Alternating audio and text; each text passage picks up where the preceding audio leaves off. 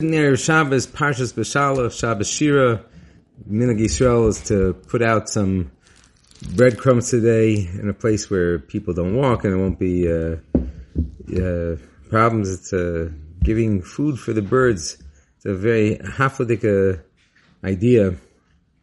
But I want to talk about something that's very, the beginning of the Parsha. I was Zilcha many years ago to go to the Steipler and um, so we used to go there to the Steipler, and we used to buy his farm, and he would only sell you a sefer if you learn it. So I remember, I think in my first year in Neve, I wasn't uh, holding in such big eons. I got something, but uh, one of the Kehillos Yaakovs, what we were learning. And then I got, also got uh, the Sefer Chayei Olam, and and Birkas, uh, and, and there's other a few sforim that was more on Musar and uh, and so he had on Parshas Beshalach, so he asked the question, why didn't Hashem send us straight into Eretz Yisrael? Within two weeks, go straight into Eretz Yisrael. Why did he send us? The Pasuk says, Lo nacham derech Eretz Plishtim, Yikarovu, send us around because it's close, close to Milchama. If the, if the Plishtim would start a war with us, we'd get afraid and we want to go back to Mitzrayim. That's what it seems to be the, the reason in order to avoid a milchama straight after leaving Mitzrayim, he made us go, go and arum, as they say, around and around in different ways in order to avoid that confrontation.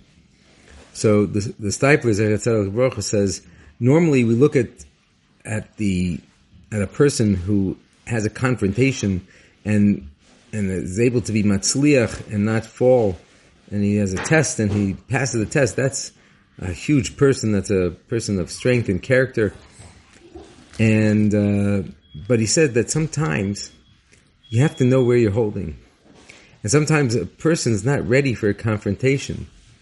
And we know the famous idea that a Baruch only sends you a test that you could handle. He doesn't t- send you something that you can't handle. So therefore, if you are able to pass the test, then you will be given the test. And if you can't pass it, you're not going to be given the test. And that's why Kosh Baruch Hu send us not straight to the Plishim because we wouldn't be able to handle it at that at that moment in time.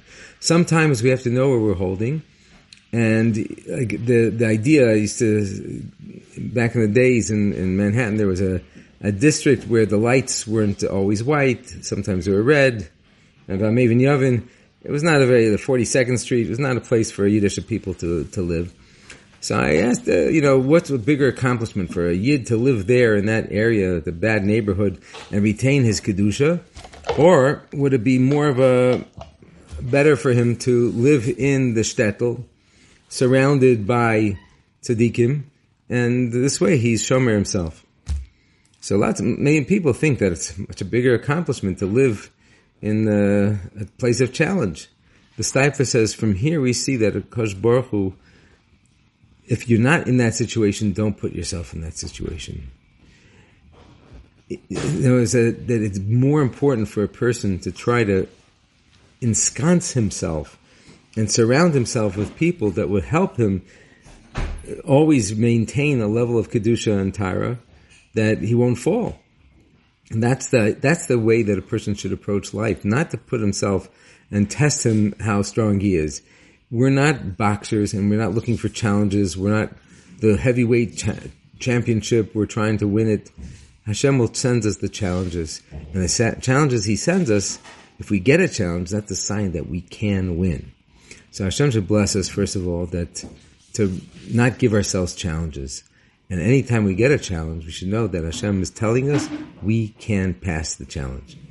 Now, a lot of times we think that in order to pass the challenge, you have to be perfect. And uh, many tzaddikim explain that we don't know exactly what the challenge is. And I've said this mashal countless times because it's such an important yisod, such a fundamental principle that I think everybody needs to know this. And uh, the famous story of the group that was trying out for the Russian Navy SEALs or no, Navy SEALs are like the equivalent of the most elite force of the Russian army 150 years ago. And uh, the commandant or whatever he was called, uh, this commissar, I think, this commissar, he's standing there with a stopwatch and a, a notepad, and he had people get up on this bucking bronco, this wild Wilde Fair, the wild horse. And people get up and he, you know, write things down, they fall up, they get back again, like, the maximum time a person was on there was like a minute.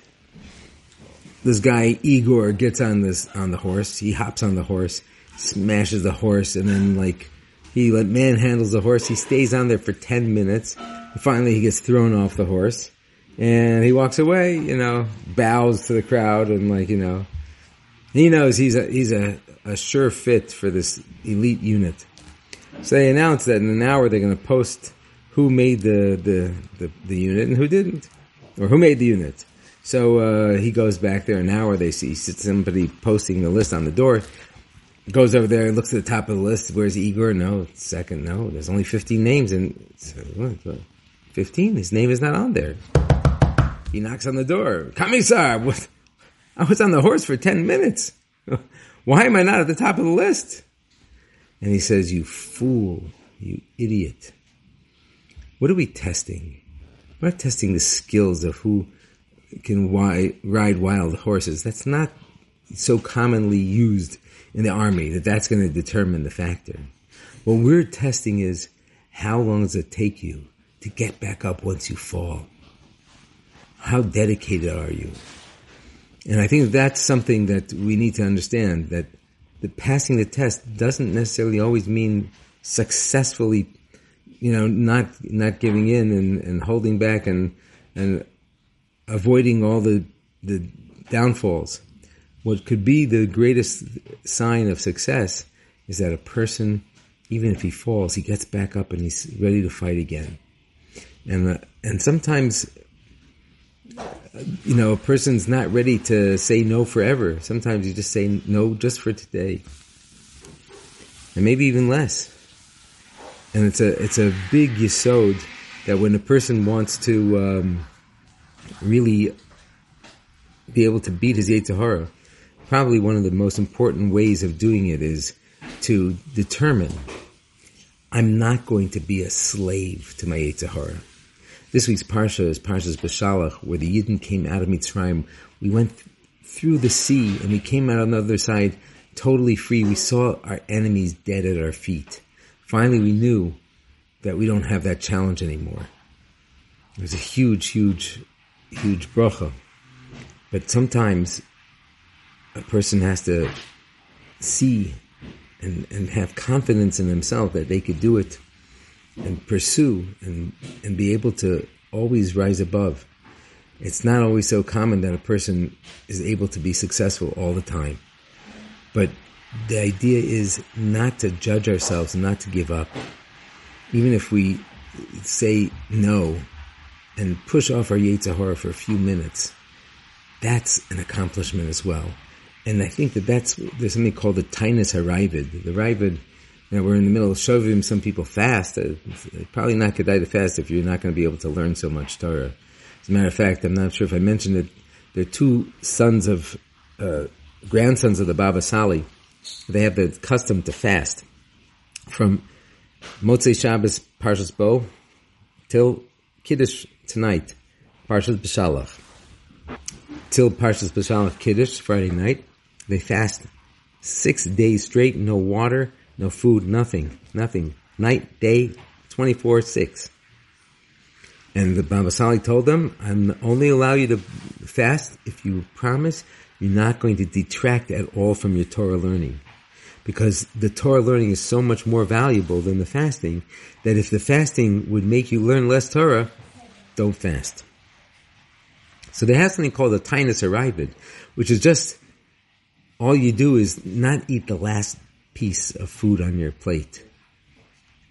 What it basically is doing is saying, I'm not going to give in to things that are even mutar to me. And if it's mutar to me and I don't do it, why would I even listen to you, Yetzer Hara, when you come and tell me to do something assur? So that's a nice kal I don't even do the mutar things, so why would I do the assur things?